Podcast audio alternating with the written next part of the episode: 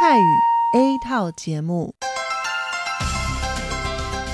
以下请您收听由劳动部劳动力发展署委托制播，中央广播电台所制作的泰语节目。 รายการต่อไปนี้ได้รับการมอบหมายให้จัดทำโดย กรมพัฒนากำลังแรงงาน กระทรวงแรงงาน ไต้หวันสาธารณรัฐจีน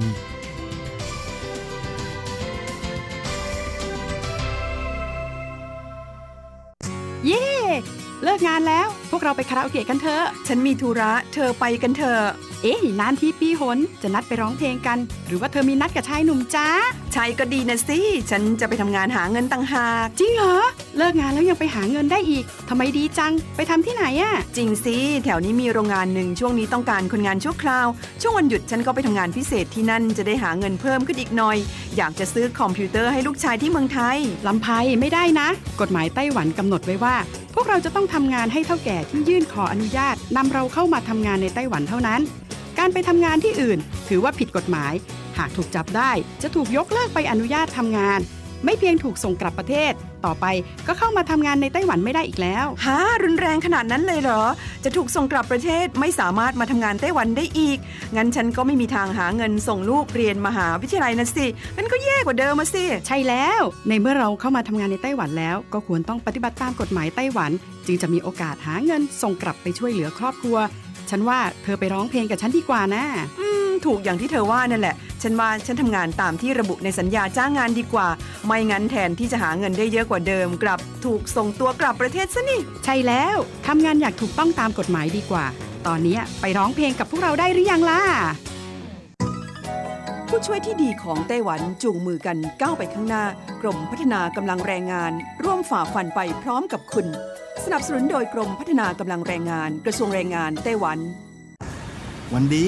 สัปดาห์ที่แล้วเธอไปไหนมาเหรอทำไมไม่เจอเลย ใช่ ฉันกลับเมืองไทยมาเพิ่งกลับมาเมื่อวานก่อนที่เอง แม่ดีจังเลย แต่ทำไมรีบกลับมาเร็วจังล่ะ ก็ต้องขอบคุณเท่าแก่ฉันละเท่าแก่ไปทำเรื่องให้ฉันเข้ามาทำงานไต้หวันอีกครั้ง โดยผ่านศูนย์บริการจ้างตรงของรัฐบาลไต้หวันฮะการจ้างตรงคืออะไรเหรอทำยากไหม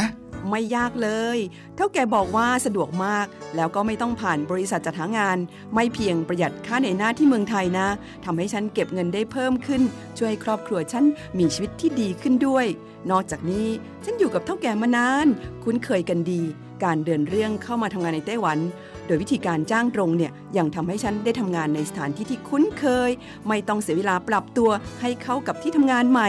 เท่าแก่ก็ไม่ต้องปวดหัว ว่าจะต้องเริ่มสอนคนใหม่ เป็นผลดีกับทุกฝ่ายเลยล่ะ แม่ดีจริง ๆ ผมเองสัญญาก็ใกล้ครบแล้วนะเนี่ย ต้องรีบกลับไปบอกข่าวดีให้เท่าแก่รู้แล้วล่ะ จะได้ให้เท่าแก่ไปติดต่อที่ศูนย์บริการจ้างตรง เพื่อขอทำเรื่องให้ผมกลับมาทำงานไต้หวันใหม่ โดยวิธีจ้างตรงได้เลย แล้วก็จะต้องไปบอกข่าวนี้กับเพื่อนๆทุกคนให้ได้รู้กันด้วย ใช่ เรื่องดีๆ แบบนี้ต้องบอกต่อ จะได้ไปใช้บริการกันเยอะๆ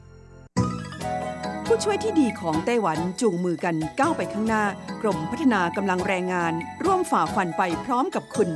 สนับสนุนโดยกรมพัฒนากำลังแรงงาน กระทรวงแรงงานไต้หวัน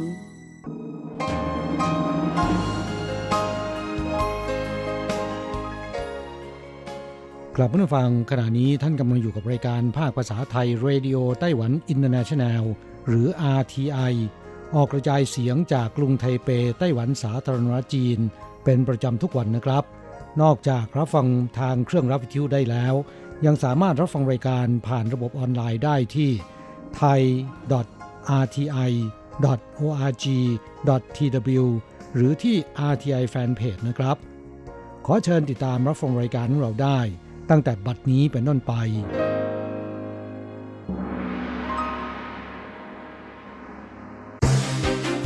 ลำดับแรกขอเชิญติดตามรับฟัง ข่าวประจำวัน สวัสดีครับคุณผู้ฟังที่รักและเคารพทุกท่านครับวันนี้ตรงกับวันพุทธที่ 2 มกราคมปีพุทธศักราช 2562 นะครับ สำหรับข่าวประจำวันจาก RTI ในวันนี้นะครับ ก็มีผมกฤษณัยสายประพาสเป็นผู้รายงานครับ เราก็มาเริ่มต้นกันที่ข่าวคราวเกี่ยวกับการประชุมสภานิติบัญญัติแห่งชาติไต้หวันสาธารณจีน ครั้งที่ 6 สมัยที่ 9 ซึ่งได้ปิดฉากลงแล้ว แต่ว่าร่างงบประมาณประจำปี 2562 นั้น ก็ยังไม่ผ่านการพิจารณาครับ เพราะฉะนั้นเนี่ย ในวันนี้จึงเป็นวันเริ่มต้นวันแรกของการประชุมสมัยวิสามันครับ ซึ่งก็จะเปิดการประชุมกันไปจนถึงวันที่ 11 มกราคมที่จะถึงนี้ เพื่อพิจารณาร่างกฎหมายว่าด้วยงบประมาณประจำปี 2562 ของรัฐบาลนะครับก็แม้การประชุมสมัยวิสามันจะมีวาระการประชุมไม่ซับซ้อนนะครับ โดยมีเพียงวาระการพิจารณาร่างงบประมาณเท่านั้นนะครับ แต่ว่า วิปของพรรค New Power Party ก็ได้เปิดแถลงข่าวแล้วก็ย้ำในการประชุม ระหว่างวิปพรรคการเมืองต่างๆ ในสภานะครับ โดยบอกว่านอกจากจะพิจารณาร่างงบประมาณดังกล่าวแล้วเนี่ยยังต้องการที่จะให้มีการพิจารณาร่างกฎหมาย เกี่ยวกับการจัดตั้งคณะกรรมการสอบสวนความปลอดภัย การขนส่งแห่งชาติ กฎหมายว่าด้วยการสอบสวนอุบัติเหตุ ทางด้านการขนส่งร่างแก้ไขกฎหมายตรวจคนเข้าเมือง แล้วก็กฎหมาย คุ้มครองความลับแห่งชาติด้วยครับ ซึ่งอย่างไรก็ดีเนี่ยนายเคอร์เจียนหมิน หัวหน้าวิพักรัฐบาลนะครับบอกว่ากฎหมายหลายฉบับที่ New Power Party เสนอนั้น ยังไม่เคยมีการปรึกษาหารือกันระหว่างวิพักต่างๆ เลย จึงยากที่จะนำมาพิจารณาในช่วงเปิดสมัยประชุมวิสามันนี้ได้ และก็มีบางกฎหมายก็สามารถใช้กฎหมายที่มีอยู่แล้ว มาดำเนินการได้นะครับ ไม่จำเป็นจะต้องมีการออกกฎหมายฉบับใหม่นะครับทางด้านในซูจาเฉียนประธานสภานิติบัญญัติแห่งชาติของไต้หวันสาธารณจีนนั้น ก็ได้ กล่าวเกี่ยวกับกรณีดังกล่าวครับบอกว่า 还没有超过一个月的协商期啊，我们真的要把它排入 หากเรานำร่างกฎหมายที่ผ่านการเจรจาไม่ถึงเดือนนะครับบรรจุเข้าสู่ระเบียบวาระการประชุมแล้วเนี่ยก็อาจจะมีตัวแปรต่างๆ มากมาย ในขณะที่ต้องดูว่าวิปของพรรคการเมืองต่างๆ จะเห็นด้วยหรือไม่ ซึ่งกฎหมายเหล่านี้นั้นเราได้บรรจุเป็นกฎหมายเร่งด่วนในสมัยประชุมหน้าอยู่แล้ว ซึ่งก็คาดว่าน่าจะผ่านการพิจารณาได้ภายในสิ้นเดือนกุมภาพันธ์ ซึ่งก็ คิดว่าต่างกันเพียงแค่ไม่กี่เดือนเท่านั้นครับ อีกข่าวหนึงครับเราไปดูเกี่ยวกับเนื่องจากแนวร่องน้ำที่เพิงหูของไต้หวันมีกระแสน้ำญี่ปุ่นไหลผ่านครับแล้วก็มีหินโสโครกกระจายอยู่เป็นจำนวนมากทำให้การเดินเรือนั้นเป็นไปด้วยความเสี่ยงอันตรายเป็นอย่างยิ่ง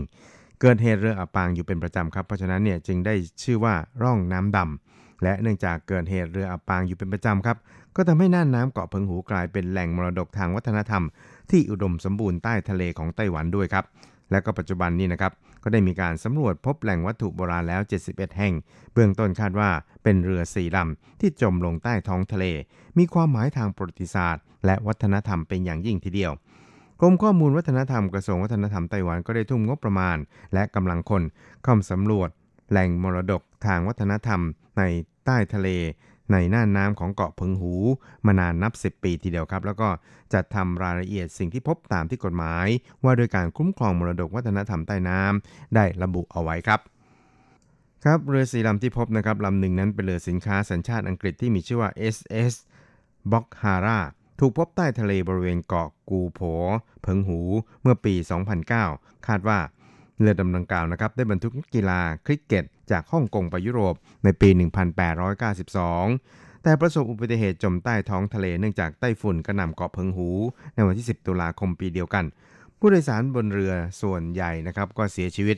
โศกนาฏกรรมดังกล่าวนั้น ถือเป็นข่าวดังไปทั่วโลกสื่อระดับโลกอย่าง London Times และก็ New York Times ต่างก็รายงานข่าวอย่างครึกโครม แล้วก็มีการสร้างอนุสาวรีย์รำลึกโศกนาฏกรรมดังกล่าว บนเกาะกูโผด้วยครับ ครับนอกจากนี้นะครับยังพบเรือรบญี่ปุ่นจมใต้ทะเล ในบริเวณใกล้เคียงเมื่อเดือนมิถุนายนปี 2010 และในปีเดียวกันนะครับ ก็พบซากเรือรบยูมานาฟูจิมารุของญี่ปุ่นนะครับ ที่ถูกกองทัพเรือสหรัฐเนี่ยยิงจมใต้ท้องทะเลในปี 1942 ด้วยครับ คุณลินหงหลงนะครับผู้อำนวยการกองมรดกวัฒนธรรมใต้ทะเลของกระทรวงวัฒนธรรมไต้หวันนั้นก็บอกว่า สิ่งที่เราอยากจะบอกกับผู้คนตอนนี้ก็คือ ต้องเห็นคุณค่าของเกาะแห่งนี้ร่วมกัน โดยเฉพาะอย่างยิ่งประวัติศาสตร์บนช่องแคบไต้หวัน ที่มีมรดกทางวัฒนธรรมใต้ทะเลอย่างอุดมสมบูรณ์ เหมือนกับเป็นแคปซูล ซึ่งเราจะค่อยๆ ถอดรหัสมันออกมา ก็จะสามารถพิสูจน์ภูมิหลังทางประวัติศาสตร์ที่มีอยู่อย่างมากมายเหล่านี้ได้ เพราะว่ามันเกิดขึ้นบนช่องแคบไต้หวันแห่งนี้นั่นเองครับ อีกคราวหนึงครับเราไปดูเกี่ยวกับทางด้านศูนย์บัญชาการกู้ภัย สภาบริหารไต้หวันสาธารณจีนนะครับได้ระบุในวันนี้ว่าเรือสินค้าสัญชาติปาเลาลำหนึ่งครับเกิดอับปางขณะแล่นเรืออยู่ทางทิศตะวันออกเฉียงเหนือ ของท่าเรือส่งสารไต้หวัน ลูกเรือชาวเมียนมาสองรายครับถูกเรือประมงเกาหลีช่วยเหลือไว้ได้ครับ ส่วนลูกเรือที่เหลืออีก 13 คนนั้นกำลังรอความช่วยเหลือ ขณะนี้เรือกู้ภัยของกระทรวงกลาโหมไต้หวันก็ได้รุดเข้าให้ความช่วยเหลือ พร้อมกับเรือลาดตระเวนของกองเรือลาดตระเวนพิทักษ์หน้าน้ำไต้หวันแล้วครับครับเหตุดังกล่าวนั้นเกิดขึ้นเมื่อเวลาประมาณ7นาฬิกา5นาทีของวันนี้นะครับ ศูนย์ได้รับแจ้งจากศูนย์กู้ภัยของเกาหลีว่ามีเรือประมงสัญชาติปาเลาที่มีลูกเรือจำนวน 15 คนนะครับ แล้วก็สัญชาติไต้หวัน 1 ราย ส่วนอีก 14 รายเป็นลูกเรือสัญชาติเมียนมา ประสบกับเหตุอับปางขณะกำลังแล่นเรือห่างจากท่าเรือซงซัน ไปทางทิศตะวันออกเฉียงเหนือของไต้หวันประมาณ 190 ไมล์ทะเล โดยเรือกู้ภัยเกาหลีสามารถช่วยเหลือลูกเรือเมียนมาไว้ได้ 2 คนครับ ส่วนที่เหลืออีก 3 คนนั้น ก็ยังรอความช่วยเหลืออยู่ครับ ศูนย์กู้ภัยแห่งชาติของไต้หวันนะครับ ก็บอกว่าเรือประมงปลาเหลาที่เกิดอับปางนั้นเป็นเรือสินค้าอย่างหนึ่งนะครับ ออกเดินเรือจากท่าเรือไทจงมุ่งไปปูซานเกาหลี ตั้งแต่เมื่อวันที่ 30 ธันวาคมปีที่แล้ว เครื่องบินกู้ภัยก็ถึงจุดเกิดเหตุในเวลาประมาณ9นาฬิกาแต่ว่าไม่พบลูกเรือที่ประสบเหตุ ส่วนกองทัพเรือไต้หวันบอกว่าก็ได้ส่งเครื่องบิน S-74 ออกให้ความช่วยเหลือแล้ว ตั้งแต่ในตอนเช้าของวันเดียวกันครับ อีกข่าวหนึ่งเราไปดูเกี่ยวกับกระทรวงแรงงานไต้หวันสาธารณจีนได้ประกาศข้อมูลเกี่ยวกับการให้หยุดงานโดยไม่มีค่าจ้างครับ ซึ่งจนถึงสิ้นปีที่ผ่านมานี่นะครับ ก็มีผู้ประกอบการให้คนงานของตนหยุดงานโดยไม่มีค่าจ้างจำนวน 25 ราย รวมทั้งสิ้น 3,521 คน ทุบสถิติในรอบ 3 ปี ทั้งนี้กระทรวงแรงงานไต้หวันย้ำว่า เป็นกรณีเฉพาะรายเท่านั้นนะครับ แต่ว่าจะจับตาต่อไปอย่างต่อเนื่องครับสถิติของกระทรวงแรงงานไต้หวันบอกว่าจำนวนลูกจ้างที่ถูกให้หยุดงานโดยไม่มีค่าจ้างในช่วงปีที่ผ่านมาเนี่ยมีจำนวน 3,521 รายครับ ซึ่งเป็นตัวเลขที่สูงที่สุดนับตั้งแต่เดือนธันวาคมปี 2558 เป็นต้นมา ซึ่งในปีนั้นได้มียอดสูงสุดถึง 4,756 คนที่กระทรวงแรงงานไต้หวันบอกว่าเหตุที่ทำให้ยอดจำนวนผู้ถูกให้หยุดงานโดยไม่มีค่าจ้างเนื่องจากโรงงานประกอบรถยนต์แห่งหนึ่ง ประสบกับปัญหาทางการเงินครับ ซึ่งกระทรวงแรงงานนั้นจะติดตามสถานการณ์อย่างใกล้ชิดต่อไปครับ อีกข่าวหนึ่งครับเราไปดูเกี่ยวกับทางด้านอากาศกันบ้างครับ หลังช่วงหยุดยาวเทศกาลปีใหม่ที่ผ่านมาครับ ซึ่งอากาศทางภาคเหนือของเกาะนนั้นมีฝนตกชื้น แฉะหนาวเหน็บนะครับแต่ว่าไม่มีหิมะตกตลอดหลายวันที่ผ่านมา ตอนนี้ก็ยังไม่มีทีท่าว่าจะดีขึ้นครับและในวันนี้ก็มีไต้ฝุ่นลูกแรกของปี 2019 ที่ชื่อว่าปาบึกก่อตัวขึ้นแล้วในทะเลจีนใต้ แม้จะไม่มีผลโดยตรงต่อไต้หวันก็ตามนะครับ แต่มวลอากาศความชื้นที่ปกคลุมเหนือเกาะก็ยังคงทำให้ไต้หวัน มีฝนตกต่อเนื่องและคาดว่าอากาศเช่นนี้จะเป็นไปอย่างต่อเนื่องจนถึงวันศุกร์นี้ จึงจะมีโอกาสเห็นแสงอาทิตย์ทอแสออกมาบ้าง และอากาศหนาวชื้นก็จะผ่านพ้นไปด้วยครับ ครับคุณจูเหมยหลินนะครับนักพยากรณ์อากาศกรมจิววิทยาไต้หวันนั้นก็บอกว่า หากเป็นฤดูไต้ฝุ่นก็จะมีไต้ฝุ่นก่อตัวขึ้นหลายลูกต่อเนื่องครับ แต่ในทุกฤดูก็มีโอกาสเกิดไต้ฝุ่นได้เหมือนกันนะครับในฝั่งตะวันตกเฉียงเหนือของแปซิฟิก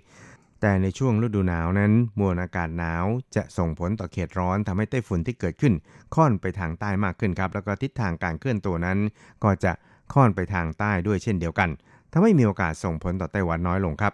ตอนนี้คาดว่าไต้ฝุ่นปลาบึกลูกนี้นะครับก็จะเคลื่อนตัวไปยัง แหลมอินโดจีน และจะเคลื่อนตัวผ่านแหลมมาลายูในวันที่ 4 หรือ 5 นี้ แม้จะไม่ส่งผลโดยตรงต่อไต้หวัน แต่เนื่องจากความชื้นจะเข้าใกล้ไต้หวันด้วยนะครับ บวกกับเมฆทางใต้และมรสุมตะวันออกเฉียงเหนือ ในช่วงปีใหม่ที่ผ่านมา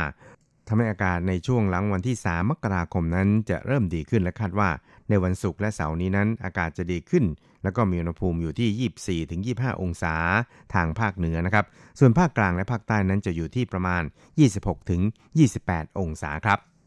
สุดท้ายครับเราไปดูข่าวเกี่ยวกับทางด้านการจัดอันดับข่าวเด่นในรอบปีที่ผ่านมา ข่าวใหญ่ประจำปี 2018 มีข่าวอะไรบ้าง อันดับหนึ่งนั้นได้แก่ข่าวแผ่นดินไหวครั้งใหญ่ที่ฮวาเหลียน อันดับ 2 ข่าวผู้นำสองเกาหลีจับมือกันที่เส้นแบ่งเขตแดน 38 องศา ข่าวอันดับ 3 เป็นข่าวรถไฟด่วนพูโยมาในไต้หวันตกรางพลิกคว่ำบาดเจ็บตายนับร้อย อันดับ 4 เหตุเพลิงไหม้ที่โรงพยาบาลไทเปทำให้หน่วยกู้ภัยเสียชีวิตถึง 9 ราย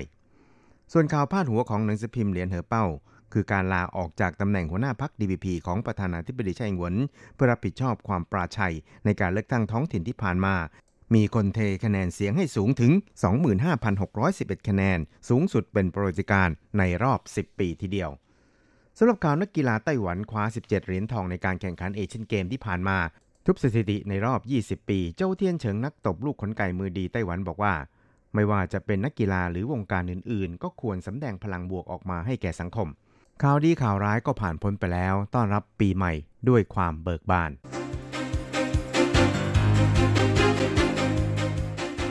ต่อไปขอเชิญฟังข่าวต่างประเทศและข่าวจากเมืองไทยค่ะ สวัสดีค่ะ คุณผู้ฟังที่เคารพ ช่วงของข่าวต่างประเทศและข่าวในเมืองไทยรายงานโดยดิฉันการจยากริชยาคมค่ะ ข่าวต่างประเทศสำหรับวันนี้นั้นเริ่มจากข่าว แก๊สระเบิดตึกถล่มในรัสเซีย เพิ่มยอดเสียชีวิตเป็น 14 ราย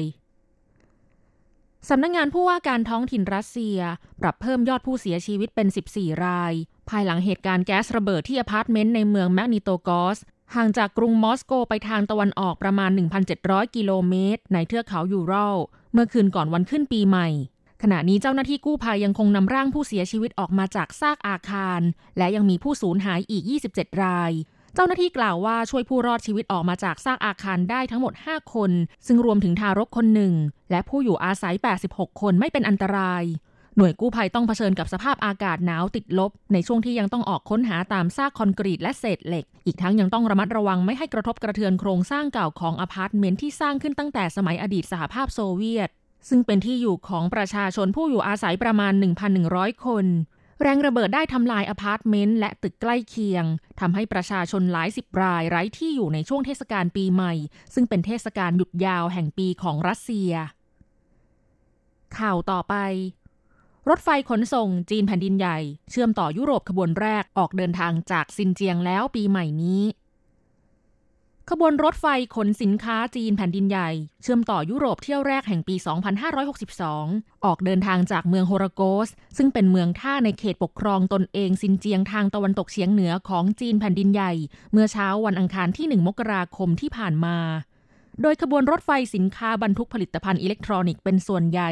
จากสถานีอู่ฮั่นในมณฑลหูเป่ยและจะไปสิ้นสุดที่เมืองดิสบวกของเยอรมนี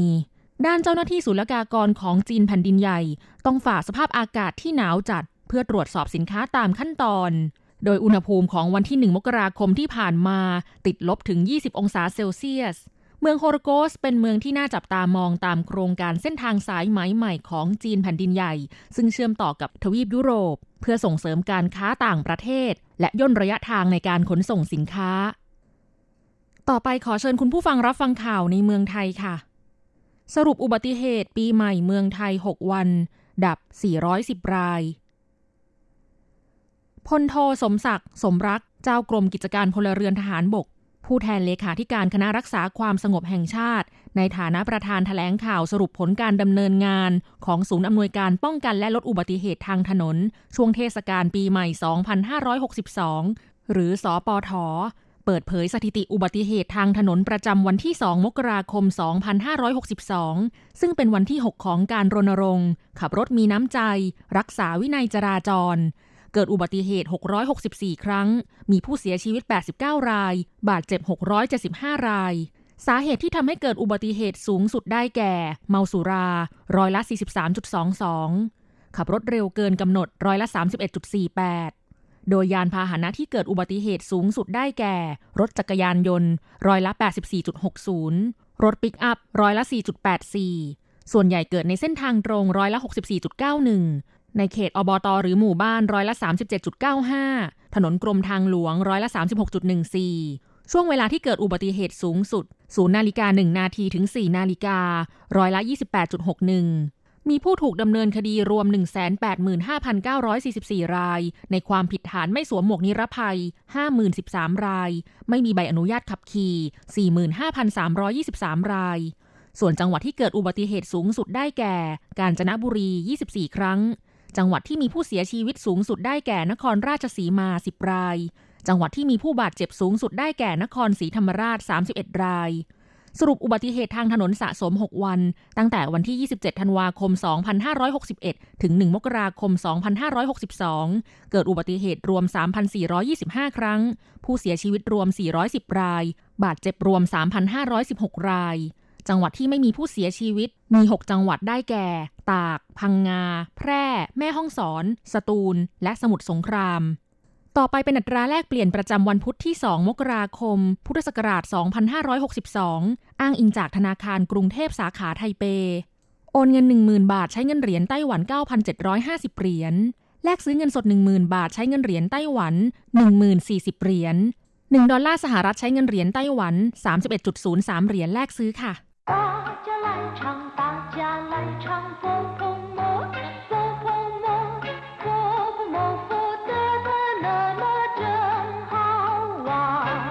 สวัสดีครับเพื่อนฟัง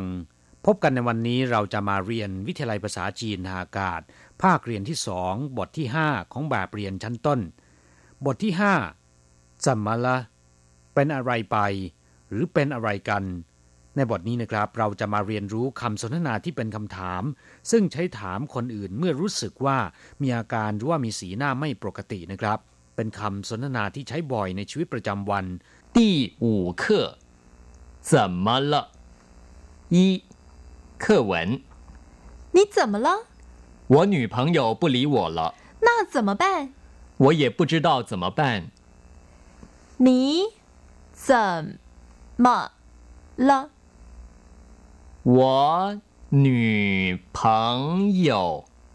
不理我了。那怎么办？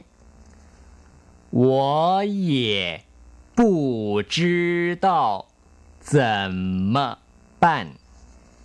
你怎么了？我女朋友不理我了。那怎么办？我也不知道怎么办。第五课怎么了 บทที่ห้าเป็นอะไรไป หรือเป็นอะไรกัน เมื่อมีเรื่องหรือว่ามีสิ่งที่ผิดปกติเกิดขึ้น และเราต้องการจะรู้สาเหตุนะครับ ก็จะถามว่า怎么了คำว่าจะมะแปลว่าเป็นอะไร เป็นคำที่ใช้ถามเกี่ยวกับลักษณะ สภาพการ วิธีการแล้วก็มูลเหตุนะครับ อย่างเช่นว่า这是怎么回事เรื่องนี้เป็นไงมาไง你怎么去那么久คุณทำไมถึงไปนานจัง 你想怎么做就去做吧คุณต้องการทำอย่างไรก็ไปดำเนินการเถิดจะมาย่างแปลว่าอย่างไรหรือเป็นอย่างไร ส่วนคำว่าจะมาละก็คือเป็นอะไรไปหรืออะไรกัน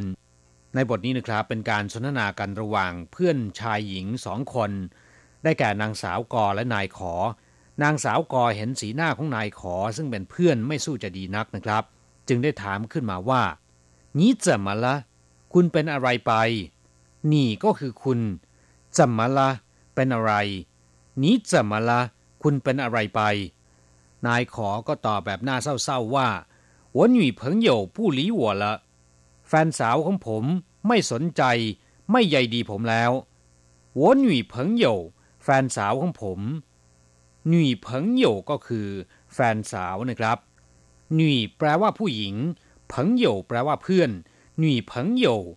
เพื่อนผู้หญิง ในที่นี้หมายถึงว่าเป็นแฟนนะครับผู้หลีหัวละ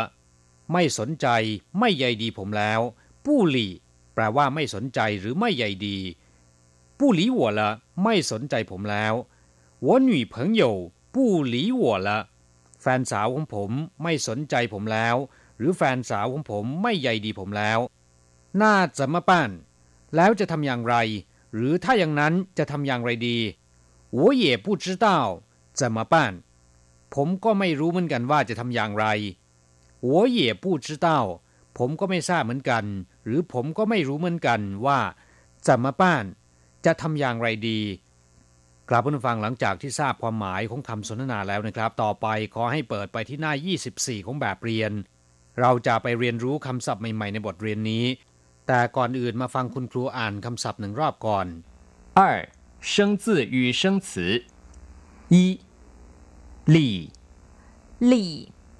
办办二，怎么了？怎么了？怎么办？怎么办？มาอธิบายความหมายของคำศัพท์นะครับ ศัพท์คำที่หนึ่งลีแปลว่าสนใจ ใยดี หรือว่าแคร์นะครับ เป็นคำที่แสดงถึงท่าทีต่อการพูดหรือว่าการกระทำของคนอื่น ซึ่งส่วนมากจะใช้ในรูปปฏิเสธ อย่างเช่นว่า我懒得理他 ผมขี้เกียจจะพูดกับเขาด้วย最近怎么了看到我都不理不睬หมู่นี้เป็นอะไรไป เห็นผมไม่ทักไม่ทายเลยนะ นอกจากแปลว่าสนใจหรือว่าใยดีแล้วนะครับคำว่าหลี่เนี่ยยังมีความหมายอีกมากมาย ขึ้นอยู่กับว่านำไปผสมกับคำไหนนะครับ อย่างเช่นว่าชู่หลี่ แปลว่าจัดการหูหลี่ แปลว่าไร้เหตุผลโยหลี่ แปลว่ามีเหตุผลหลีเฉียง แปลว่าอุดมการหรือว่าอุดมคติเป็นต้นศัพท์คำที่สองป้าน แปลว่าทำแปลว่าจัดการหรือว่าดำเนินการป้านชื่อแปลว่าทำงาน ป้านกง แปลว่าทำงานเช่นกัน แต่ว่าเป็นงานราชการนะครับ ป้านฝ่า แปลว่าวิธีการที่จะแก้ไขปัญหา หรือว่าหนทางที่จะแก้ปัญหา แต่ถ้าพูดกลับคำสลับกันนะครับเป็นฝ่าป้านจะมีความหมายใหม่แปลว่าดำเนินการตามกฎหมาย ฝ่าป้านดำเนินการตามกฎหมาย ป้านเฉาชี่แปลว่าทำเรื่อง ป้านหู้เจ้า แปลว่าทำหนังสือเดินทาง หรือทำพาสปอร์ต ป้านกงชื่อแปลว่าห้องทำงาน หรือเรียกทับศัพท์ว่าออฟฟิศ ป้านชื่อชู่แปลว่าสำนักงงาน อย่างเช่นว่าไทยกัวป้านชื่อชู่ก็คือสำนักงงานไทย ศัพท์คำที่สามจัมมาละเรียนไปแล้วนะครับ แปลว่า เป็นอะไรกัน หรือเป็นอะไรไป อย่างเช่นว่าจัมมาละเฉาเหมยขูเหลี่ยนตะ เป็นอะไรไป หน้าตาจึงได้เศร้าหมองไม่สดใสเลยจัมมาละหมานเมียนชวนฟง เป็นอะไรไป หน้าตาถึงได้ยิ้มแย้มเบิกบานถ้าจัมมาละเฉินเทียนปู้ชัวปูเช่ยเขาเป็นอะไรไป ไม่พูดไม่จาทั้งวัน ศัพท์คำสุดท้ายจะมาป้าน จะทำอย่างไรดี หรือจะจัดการยังไงดี อย่างเช่นว่าจะมาป้าน时间快来不及了จะทำอย่างไรดี จวนจะไม่ทันเวลาเสียแล้วจะมาป้าน事情闹这么大จะทำอย่างไรดี เรื่องลุกลามใหญ่โตถึงขนาดนี้怎么办我把重要的证件都遗失了จะทำอย่างไรดี ผมทำหลักฐานสำคัญหล่นหายไปหมดแล้ว ครับผู้ฟังหลังจากที่ทราบความหมายของคำศัพท์ในบทนี้ไปแล้วนะครับ ต่อไปขอให้เปิดไปที่หน้า 25 ของแบบเรียน เราจะไปทำแบบฝึกหัดพร้อมๆ กับคุณครูนะครับ 三练习你怎么了？我不知道这件事怎么办那怎么办？我想请你帮我办你怎么了คุณเป็นอะไรไป我不知道这件事怎么办 ผมไม่ทราบว่าเรื่องนี้จะทำอย่างไร我不知道ผมไม่ทราบ ผมไม่รู้这件事เรื่องนี้事ก็คือเรื่อง这件事เรื่องนี้怎么办จะทำอย่างไรดี จะต้องทำอย่างไร我不知道这件事怎么办ผมไม่ทราบว่าเรื่องนี้จะต้องทำอย่างไร那怎么办ถ้าอย่างนั้นจะทำอย่างไรดีล่ะ我想请你帮我办 ผมอยากจะขอร้องให้คุณช่วยผมทำผมอยากจะขอให้คุณช่วยผมทำ我想ก็คือผมอยากจะ请你ขอให้คุณ帮我办ช่วยผมทำคำว่าปัง ก็คือปังหมัง แปลว่า ช่วยเหลือ ให้ความช่วยเหลือ ปังหัวป้านช่วยผมทำหรือช่วยผมดำเนินการ我想请你帮我办ผมอยากจะขอให้คุณช่วยผมทำผมอยากจะขอให้คุณช่วยผมดำเนินการ กลับมาฟังหวังว่าคงจะนำไปใช้ได้ถูกต้องนะครับ เวลาของเราในวันนี้ยังเหลืออีกเล็กน้อย เรามาทบทวนคำสนทนาในบทนี้อีกหนึ่งรอบ你怎么了？我女朋友不理我了那怎么办？我也不知道怎么办你怎么了？我女朋友不理我了那 怎么办？我也不知道怎么办你怎么了？我女朋友不理我了那怎么办？我也不知道怎么办กลับมาฟังเราจะกลับมาพบกันใหม่ในบทเรียนถัดไป สวัสดีครับ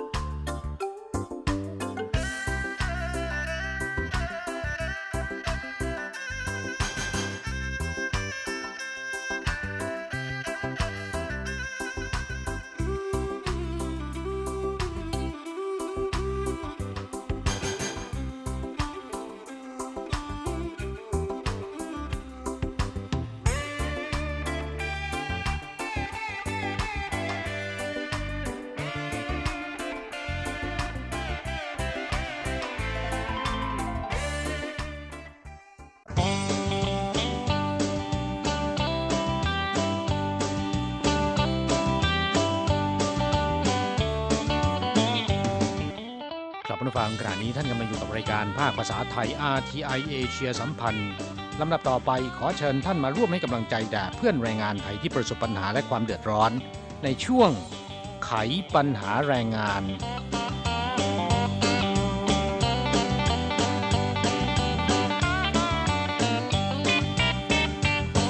สวัสดีปีใหม่ครับ สวัสดีปีใหม่ค่ะ ปีใหม่แล้วขอให้คิดดีทำดีและพบเจอแต่สิ่งดีๆ ตลอดปีตลอดไปนะคะครับปีใหม่แล้วขอให้ไม่แห้วเหมือนปีที่ผ่านมานะครับแหม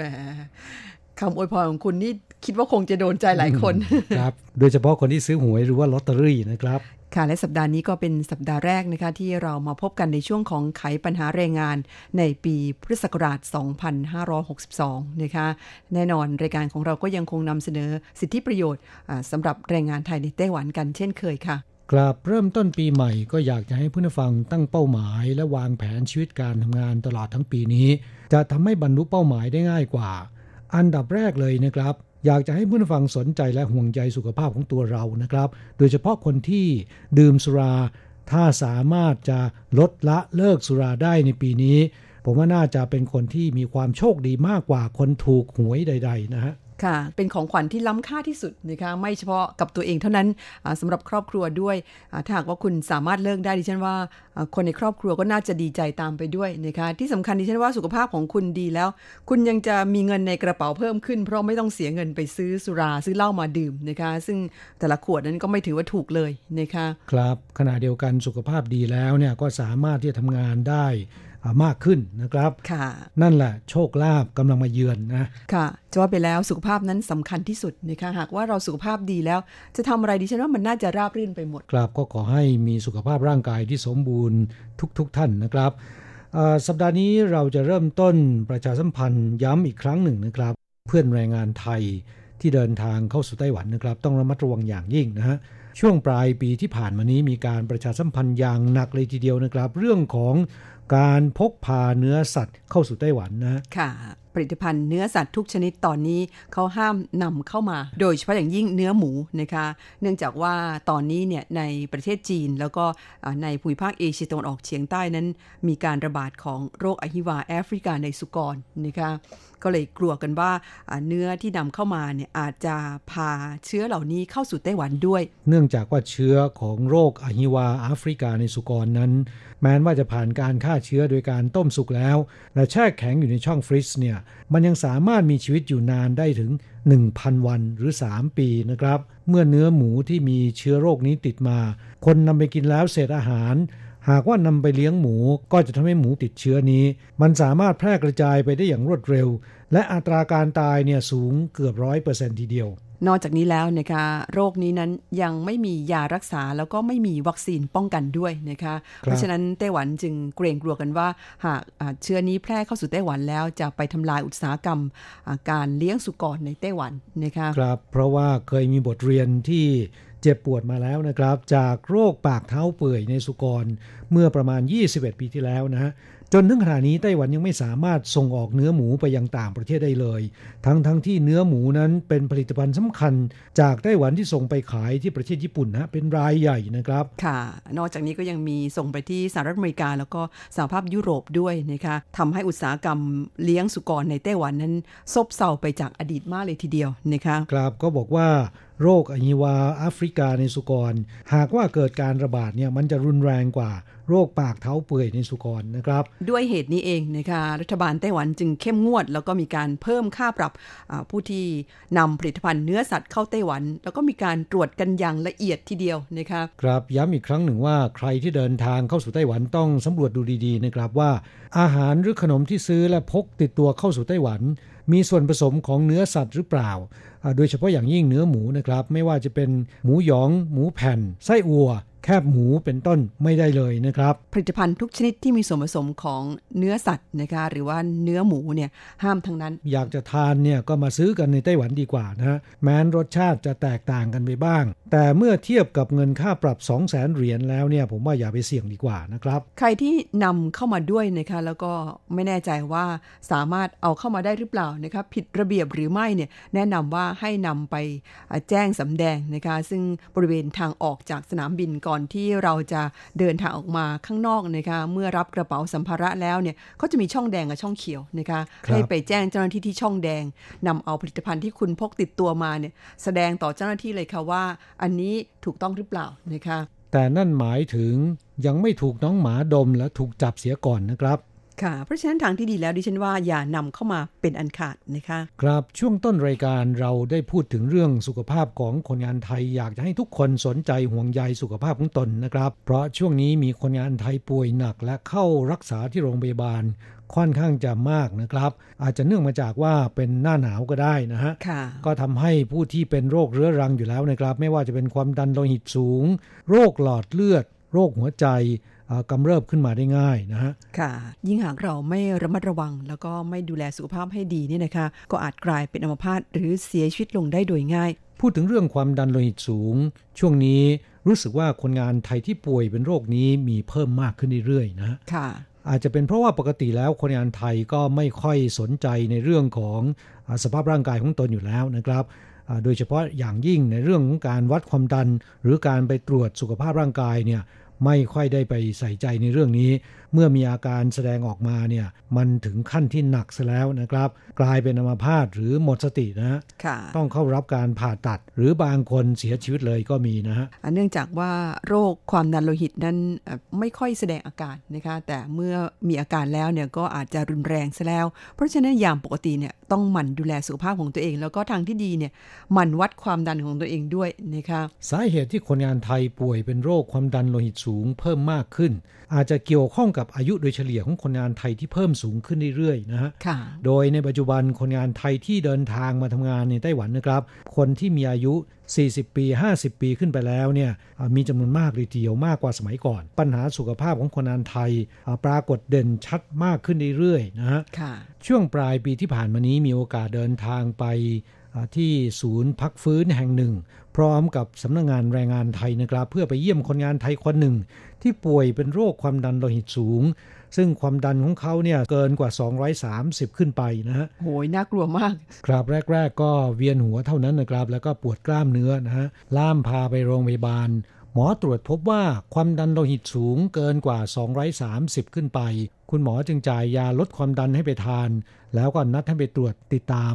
ปรากฏว่าคนงานไทยรายนี้นะครับ อยากจะกลับไปรักษาที่เมืองไทย เพราะฉะนั้นทางในายจ้างและบริษัทจ้างงานจึงจัดให้เดินทางกลับประเทศไทยนะครับ แต่ยังไม่ทันที่จะเดินทางกลับก็เกิดอาการหมดสติในห้องน้ำนะครับ ถูกหามส่งโรงพยาบาลนะฮะค่ะหมอรีบทำการตรวจเช็ค พบว่าเส้นเลือดฝอยในสมองแตก และขณะเดียวกันยังตรวจพบว่าทั่วร่างกายของ แรงงานไทยรายนี้นะครับ เส้นเลือดเนี่ยอุดตันประมาณ 70%โอ้โห แสดงว่ามีอาการมานานแล้วเพียงแต่ว่าอาการยังไม่แสดงออกมาเท่านั้นเองนะคะครับแล้วตกลงคุณหมอรักษายังไงคะเนี่ย ครับคุณหมอที่โรงพยาบาลหย่าตงอีเยี่ยน หรือ Far Eastern Memorial Hospital ที่เขตปันเฉียวนครนิวไทเปนะครับ คุณหมอเนี่ยเก่งมากทีเดียวทำการผ่าตัดสมอง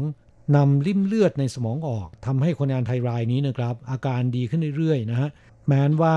อาการอัมพาตยังไม่สามารถจะฟื้นคืนได้ แต่ว่า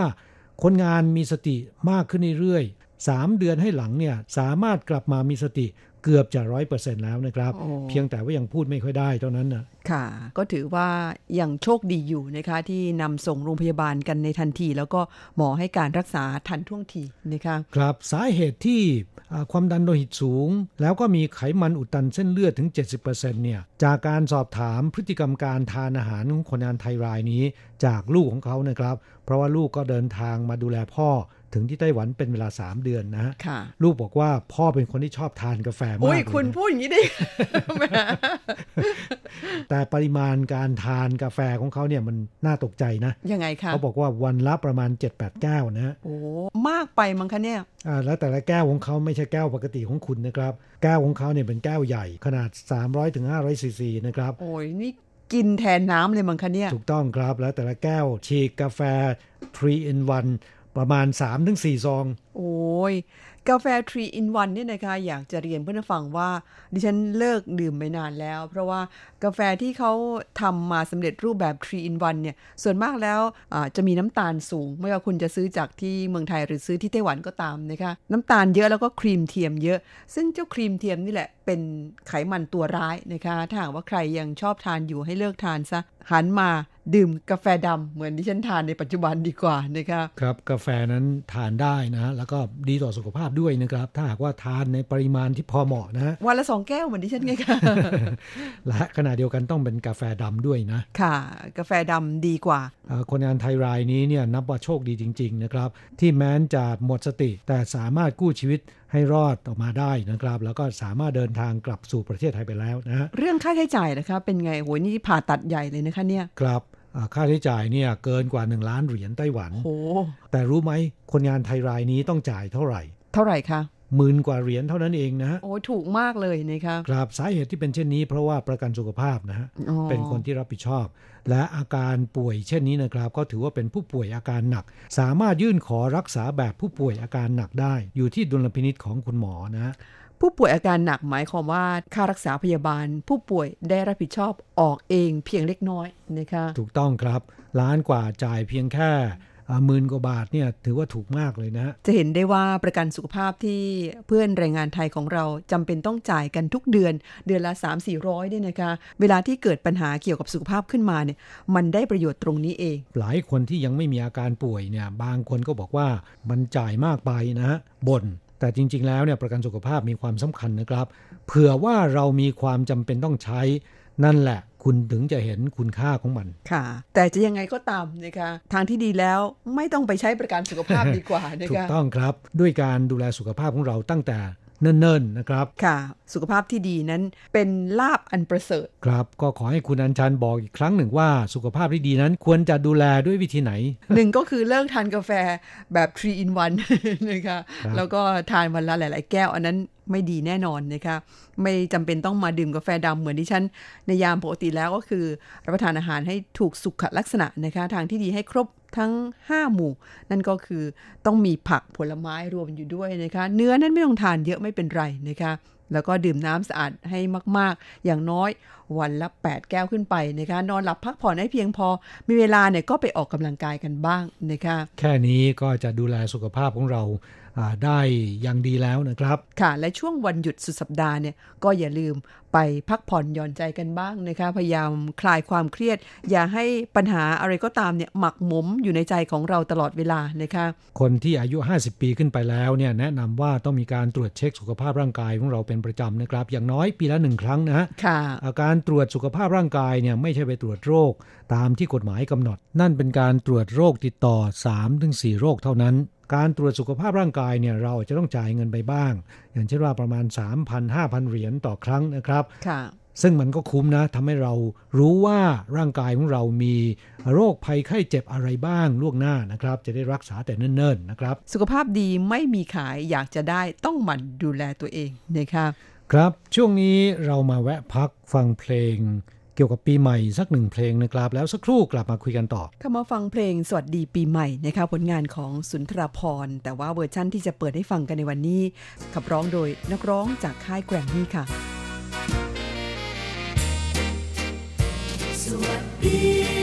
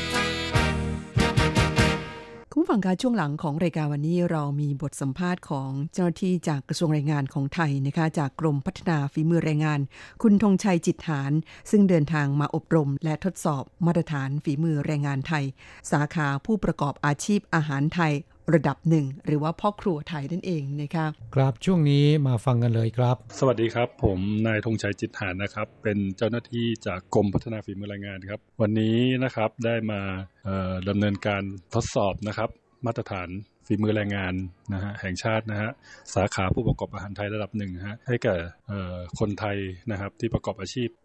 กุ๊กหรือพ่อครัวนะครับที่อยู่ในไต้หวันนะฮะมาตรฐานฝีมือแรงงานเนี่ยแบ่งเป็น 3 ระดับนะครับ ระดับต้นระดับกลางแล้วก็ระดับสูงนะครับ ก็เป็นระดับ 1 ระดับ 2 ระดับ3นะครับวันนี้ก็มาเป็นระดับหนึ่งนะครับเป็นระดับพื้นฐานคือทำตามคำสั่งนะครับ เนื่องจากตอนนี้พ่อครัวไทยนะฮะในไต้หวันยังไม่มีเอกสารใน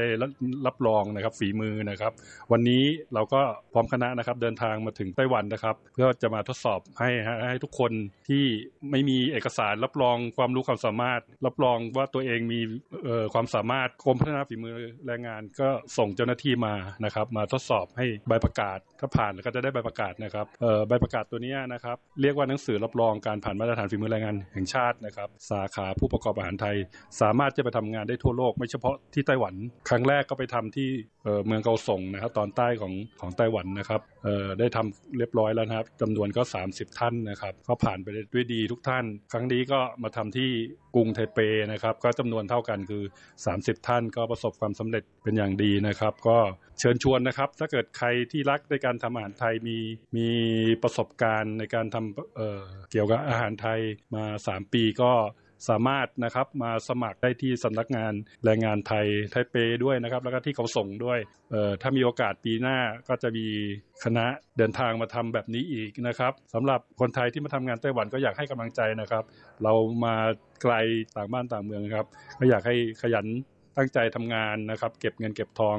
ตั้งเนื้อตั้งตัวนะครับ แล้วก็หาความรู้เพิ่มเติมนะครับ อย่าอยู่นิ่งนะครับ อย่าไปใช้ชีวิตไปผ่านไปวันๆหาความรู้เพิ่มเติมทำชีวิตตัวเองให้ดีขึ้นนะครับเอ่อเพื่อครอบครัวที่รออยู่ในเมืองไทยนะครับ มาไต้หวันเป็นครั้งแรกมีความรู้สึกเป็นยังไงฮะคล้ายๆกับในสภาพนึกคิดของอาจารย์ไหมครั้งแรกที่มานึกว่าจะหนาวกว่านี้ครับก็ไม่หนาวมากนะครับก็อากาศก็ดีมากนะครับ แล้วก็คนที่นี่นะครับค่อนข้างสุภาพนะครับอ่อนโยนนะครับอ่อนน้อมถ่อมตนเท่าเท่าที่ผมสังเกตนะครับ แล้วก็เออผมว่าคนไต้หวันเนี่ยจริงใจนะครับดูแล้วก็น่าอยู่ครับเป็นประเทศที่น่าอยู่ แล้วก็บ้านเมืองก็ก็เจริญนะครับ การคมนาคมก็ค่อนข้างสะดวก ตอนที่นั่งรถไฟความเร็วสูง มาจากเกาสงมาไทเปก็รู้สึกว่าเออเมื่อไหร่บ้านเราจะมีแบบนี้บ้างอะไรอย่างเงี้ยครับถือว่าไต้หวันก็เจริญนะฮะแล้วก็น่าอยู่แล้วก็ผมก็ชอบอากาศด้วยครับ อากาศก็ค่อนข้างจะ เย็นสบายกับบ้านเราอะครับ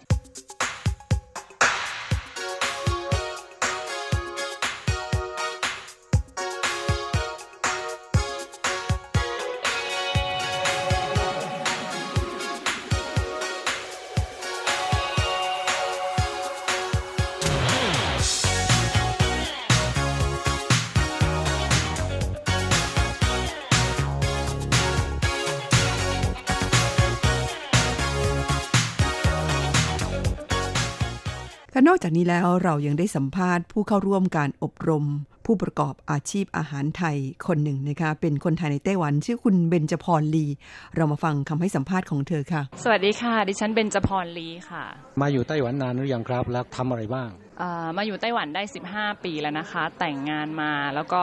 ตอนนี้เป็นแม่บ้านค่ะ แล้วก็รับเอ่องานอิสระค่ะ มีงานแปลบ้าง แล้วก็มีงานพิธีกรบ้างเป็นช่วงๆค่ะ แล้วทำไมถึงมาสมัครเข้าอบรม แล้วก็ทดสอบมาตรฐานฝีมือแรงงาน เพราะว่าดิฉันตอนนี้อยู่ในกลุ่มของลูกหลานไทยค่ะ ที่ทำงานเกี่ยวกับการเผยแพร่วัฒนธรรมของไทยสู่เอ่อชาวไต้หวันให้ได้รู้จัก มากยิ่งขึ้นค่ะ ก็เลยอยากจะรู้ว่าวัฒนธรรมทางอาหารของไทยที่แท้จริงมันเป็นยังไง มีใจรักที่จะอ่าอนุรักษ์ความเป็นไทย แล้วก็อยากจะเผยแพร่ความเป็นไทยที่แท้จริงให้กับคนต่างชาติได้รับรู้อะค่ะหลังจากที่มาเรียนแล้วเนี่ยได้ประสบการณ์อะไรบ้าง ได้ประสบการณ์มากเลยค่ะ เพราะว่าเราจะรู้ว่าอ่าอาหารที่เป็นไทยอย่างดั้งเดิมเนี่ยเขาทำกันยังไง แล้วรสชาติมันมันแตกต่างจากที่เราเคยรับประทานกันมาก่อนหน้าแล้วอะค่ะ คือตัวเบนเองเนี่ยเป็นคนที่รักความเป็นไทยมาก ยิ่งมาอยู่ต่างแดนแล้วรู้สึกว่าความเป็นไทยเนี่ย มันงดงามมาก เป็นอยากจะทำอะไรที่ให้ให้คนไทยคนไทยด้วยกันนะคะรู้ว่าเรามีสิ่งดีๆ ที่จะเผยแพร่ให้กับคนต่างชาติได้รู้ แล้วก็มันจะเป็นประโยชน์กับคนที่อยู่ทางประเทศไทยด้วยค่ะ เมื่อคนต่างชาติได้รู้จักความเป็นไทยอย่างแท้จริงแล้วเขาก็อยากจะไปเที่ยวที่เมืองไทยเป็นการส่งไม้ต่อทางเศรษฐกิจอีกทางหนึ่งค่ะคุณมีความเห็นเกี่ยวกับคนไต้หวันอย่างไรบ้างครับที่มีต่อ คนต่างชาติโดยเฉพาะคุณมาอยู่ที่ไต้หวันเนี่ยเข้ากันได้ไหมกลมกลืนกันได้ไหมตอนเริ่มต้นมันจะมีความยากลำบากเกี่ยวกับการสื่อสารนะคะ แล้วก็คนไต้หวันเนี่ยเขาจะไม่รู้จักคนไทยอย่างแท้จริง เขาก็จะคิดว่าคนไทย เป็นอย่างนั้นบ้างเป็นอย่างนี้บ้าง เราก็พยายามจะอธิบายให้เขาฟังว่าที่แท้จริงแล้วคนไทยเป็นอย่างไรอะค่ะ เพื่อให้เขาเข้าใจคนไทยมากขึ้นอ่ามีอะไรจะฝากถึงเพื่อนๆคนไทยในไต้หวันไหมครับ อยากจะฝากให้เพื่อนๆว่าเรามาอยู่ต่างแดนนะคะ แล้วก็ความยากลำบากทางทางวัฒนธรรม ทางภาษาทางอาหาร หรือว่าความเป็นอยู่มันก็จะแตกต่างจากบ้านเรา แต่ทีนี้ถ้าสมมุติว่าเราปรับตัวแล้วก็ทำตัว คือเป็นคนดีอะค่ะ ซื่อสัตย์กับอาชีพที่ตัวเองทำแล้วก็เป็นคนดีอยู่ที่ไหนก็มีความสุขค่ะ ขอบคุณค่ะ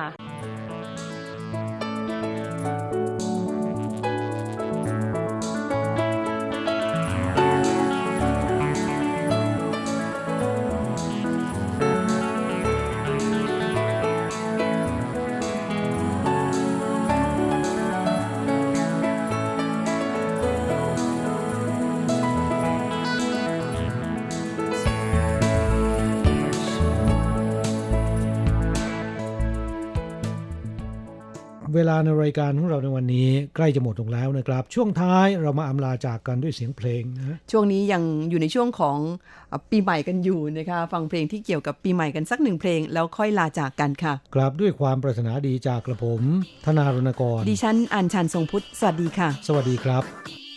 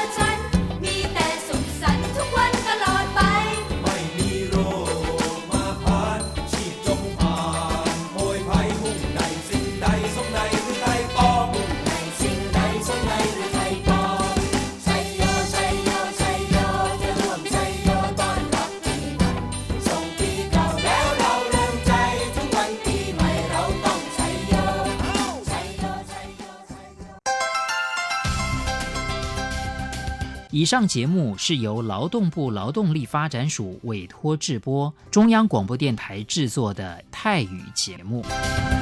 ที่ท่านรับฟังจบลงไปแล้วนั้นเป็นรายการที่ได้รับมอบหมายให้จัดทำโดย กรมพัฒนากำลังแรงงาน กระทรวงแรงงาน ไต้หวันสาธารณรัฐจีน